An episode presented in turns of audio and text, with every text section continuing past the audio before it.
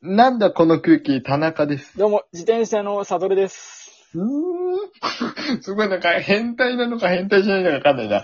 えっと、この番組は二人が今面白いと思うことだけを話すラジオ番組となっています。というわけで早速参りましょう。今週の熊吉ニュース。この番組では歌ったり動画を作ったりしている熊の熊吉たちのニュースをお届けします。このコーナーだけ報道番組です。今年は、うん今年はというかもう今週ね、えー今週発表されますが、えー、ノーベル熊賞は誰になるんでしょうかさっき結果出ましたけど、ノーベル熊賞に関してはわかんないですね。あれでも順次発表されていくんじゃないかな今日、物理学賞かなそうかそうか。そう今だよ日ね火曜日だからね、収録日は。5日火曜日ですけど。まあ、うんなんかこれが配信される金曜日にはノーベルクマ賞も含めて全部発表されてるんで すからね。ノーベル熊賞って何をどうすした人の賞なんですかなんだっけ、去年は確かあの、あれ、角田信弘さん。うんで、もうその一個前が、あれだよね。あのー、極戦で熊やってた人ね。あの、脇田、脇田さんえ だえよね。違う違う違う。熊。違う。本当のノーベル賞の人の名前で適当に言ってるのかと思ったら違うね。本当に熊の人で言ってるので、ね。あれだよね。一番最初が熊田陽子だよね。あ、そうなんだ。で、熊切あさみ。うん安直。で、って感じだったと思うけどな。一回、一回ね、月のマグマが受賞してる。普通に。うんなんで一回そこで原点回帰してそのまま行かなかったんだよ。一回だけ。なんで国選の熊とかになっちゃうんだよ。でねあの、メロングマは毎回取る取るって言われて取らないね。村上春樹じゃねえか。まあまあ、そんなね、発表が待ち遠しい限りです。それはちょっと気になるわ。はい。さて、はい本日の熊吉ニュースは、えー餃子祭り、えーということで、えー9月餃子30日、金太郎は餃子祭りの様子をツイッターに掲載しました。えーうん IH でたくさん焼いた餃子と写真を撮っていると、熊吉もやってきてスリーショットをパシャリ。えーきっと二人で餃子をたくさん食べたんでしょうね。食欲の秋。いいですね。うんいいかがですか、田中さん。餃子の具は何が好きですかどうなんでしょうね。なるほどって言 え。難しい、この。あ、ごめんなさい。台本にどうなんでしょうねって書いてあるので、どうなんでしょうねって読みました。なんでたまに変化球が来るんだ。さて、田中さんはこの秋、餃子祭りにあやかって、餃子〇〇をやるとしたら、餃子何をしますかえっと、餃子、ヨガです。なるほど。ありがとうございました。引き続きこの番組では熊吉たちのニュースをお届けしてまいります。以上、熊吉ニュースでした。毎回心が苦しくなるんだよな。ちょっとね、あの、話したいことがあって、あ、な、なんですかうん、いいですよ。音し、音象徴ってしますかあ漢字がイメージできないですね。音章。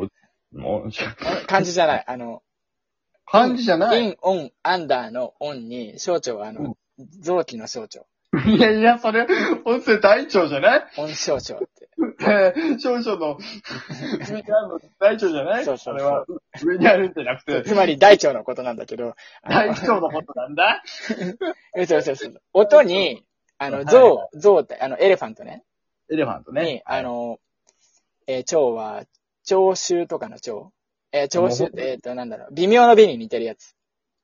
あの、あれですね、モチーフの象徴のあれでいいですかそうそうそうそう。は音象徴って。まあ、えっ、と、その音そのものが与えるイメージっていうことなんだけど、うんうえーん。とな例えばね、あの、濁音には力強さがあるとか、半濁音には神妙な印象があったりとか、えーまあ、母音でもあとかおはうに比べてよ、ちょっとなんか強い印象を感じるとかっていうね。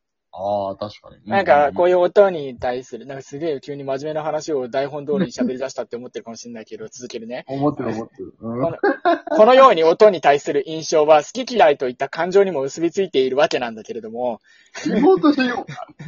リモート、オンライン授業か例えば、なんか、ホイミがベホイミになって、より強力になるとかね。はいはいはいはいはい。強そうだね、確かに。ポケモンで言うと、えっ、と、はい結構初期のポケモン、ニョロモがニョロゾになって、ニョロボンになるという。進化するにつれて名前も強そうになるみたい確かに強そうだな。ね。あとあの、他でもね、トドゼルガとかさ、いろんな。ああ、うん。なんか、ベトベターがベトベトンに進化するとか、あ、確かに。ココ ド。ラ、コドラ、ボスゴドラとかね。ボスゴドラ。あ、まあ、そうか。そうだね。そうだね。とか、あと、ののか、ののむら、のののむらとかね。これあ、ののかちゃんがうん動画で泣いてると、いずれ、ののむらさんぐらい泣いちゃうっていう、その進化だね。進化にするつれて、名前も強そうになっていくっていうね。ののか、なんか、おのののか挟んで欲しかったけど。いやいなや、んおかのののかは、あいの、進化とかない。進化とかねえの あの、あの、 あの、最初にこう出た段階からもうあとはレベル上がっていくしかないっていう感じね。アルソルそも。うそはいはい。そうなんだ。う。今ちょっと僕動揺したのは、ピーピーピーって何の音だろうと思ったら、炊飯がおわ完了したね。ああ、よかった。立てたね。はい、立てました。うんえ、今例に出したポケモンは、あの、なんかはねい、そい やの、なんかね、あの、ちゃんとした機関が検知した結果、なんかその濁音とうん。網羅数っていうのがあって、モーラス。網羅数について後で説明するけど、ポケモンの大きさとか重さとか強さとか進化レベルに比例して、それが増えてるのね。うんへえ、そうなんだ。まあ、網羅数ってのは、あの、白のことね、白。日本語で言うと白のこと。ああ、一泊二泊、あの、音楽の拍の、あれですかそうそうそうそう。あの、短歌で言うと、五七五七七とか、今用で言うと、七五七五七五七五とか、と、都々市で言う七七七五とかは、だ、もう、白の数を数えたやつだね。今ようと届い ていらなかったよ。短歌と俳句でよかっただろうーん。まあね、そう。俳句だと、えー、五七五だね。で、短歌だと五七五七七で、今用だう。と、七五七五七五七五で、ドドイツだと、七七七七、七七七五だね。うん。この、いや、今ようと届い、今ようと届いていらないんだよ、そ らこれは、だから白を数えた数だよね。うん。はいはいはいはい。で例えば、、さっきのだと、ニョロモは進化すると、ニョロゾ、ニョロボンになるんだけど、まあ、文字数も増えてるし、う濁音の数も増えてるし、まあ、あとね、うんうんうなんんかね、口を開ける割合が多い音が含まれてる。さっき言った、あとか、あおとか。確かに、そうだね。増えてる。っていうね、これはね、何の前振りかっていうと、まあ、もうちょっと、もうちょっと前振りをすし続けるんだけど、あの、うん、ま、例えばまだドラえもんの声塊ってあるじゃん。知らない。なんか喋った声が、形になって出てくるの。へえ。逃げろーとか言ったら、逃げろって出てくんの。ボーンって。ああ、ほんと、ほんと漫画の吹き出しみたいに出てくるってことそうそうそうそうドンってはいはいはいはい。あれがさ、やっぱ、すごい勢いよく遠くに移動するときは、あーとかわーとかっていうの。ああ、へえ。俺が、さ、ふーとかしーとかだとさ、あんま遠くまで行けそうな感あ、じいで。か、いかなそう、いかなそふとか頼りなさそうじゃん。う。ちょっとね。 あれ、全然いかないみたいなことありそうだそうわ。そうまあそんな感じのイメージがさ、あるじゃん。で、これをはい踏まえてですね、うんうんうんうんうん。僕が憧れる名字にもこう見えてくるものがあるんですけど、まあ僕の名前は土屋タスクと申しますがね。そうだね土屋タスクと申しますが、土僕屋はタッね、プ。五十嵐良介になりたいんですよ。 なんか、下手に性癖ばらすより全然恥ずかしい気がするんだけど、こ僕れ。はあの、五十嵐良介か、まあ、ちょっとね、時点で麻布良介ってのもあるんだけど、それ一旦置いといて、五十嵐良介について話すね。僕が憧れる名字は五十嵐。ああ、五十嵐でもかっこいいね。一旦さっきの話とは別なんだけど、まず単純にね、字体が美しいのね。ああ、確かに50の嵐ってね。 5ってさ、こう、3に、3っていう関数字にちょっと縦棒がちょっと入ってる感じでしょ。横と縦がさ、ちょっと幾何学的じゃんああ、確かに確かに。で、うん10。も左右バランスいいじゃんああ、確かに。でう、ん嵐は左右非対称なんだけど、うん。こうなんか、まあ、ガンってかっこいい感じがあるじゃん、やっぱ。嵐ってさ、ね。ドンっていう感じがするわ。。そうう。ん。でしかもこれがさ、嵐じゃなくてさ、ガラシって読むんだぜ。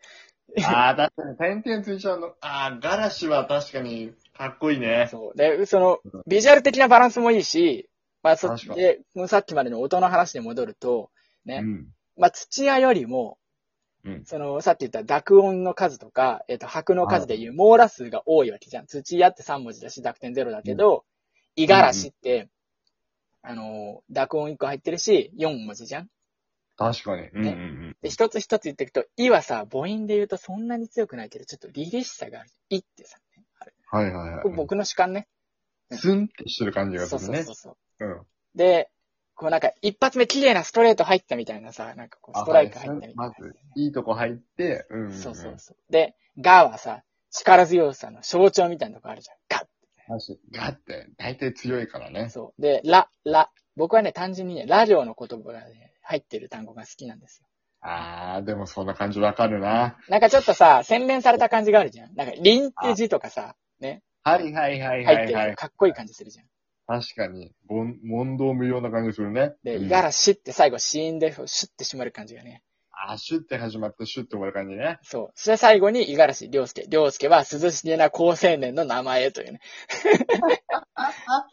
まあ確かに、りょうすけって言ってて、むさいキャラクターいないもんね。ねえ、もう僕はこれは山田りょうすけにただただ影響を受けているというだけなんですが、どうでしょはいはいはい、なるほど。いや、確かにでもそうやって、なんか理屈で聞くと、なんか憧れる理由にも全部ありそうですよね、こういろんな。うね、音的なね。あうんうんうんうん。ちょっとじゃあ、なんかラジオだからそれっぽいこと言ったけど、ね。うんうんうん。っていうお話を、ちょっと、五十嵐に憧れてるっていう話を、なんか、それっぽくするために、しました。恥ずかしくなくするために、そうそうそうそう話そをう。持ち出したのね。そうそう、そういうこと、そういう こと。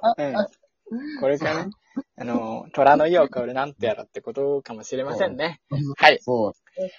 ごめんなさい。エンディングです。申し訳ありません。お時間の関係でお便りを読むことができませんでした。引き続きお便り募集しております。えー、はい終われなかったお便りと、まあ、ちょっとあの、まあ、来たら悲しくはないお便りがいくつかあります。 青く輝くお便りね。そう。はい。うん。 そうじゃねえよ。いい加減にしてよ。なんだこの空気。